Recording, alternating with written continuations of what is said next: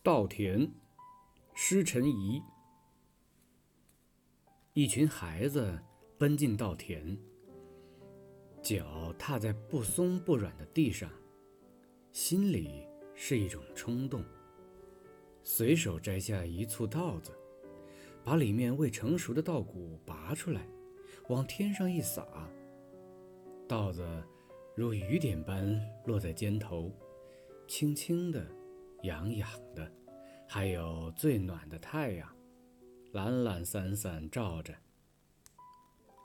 总想走在田间小路上，越久越好。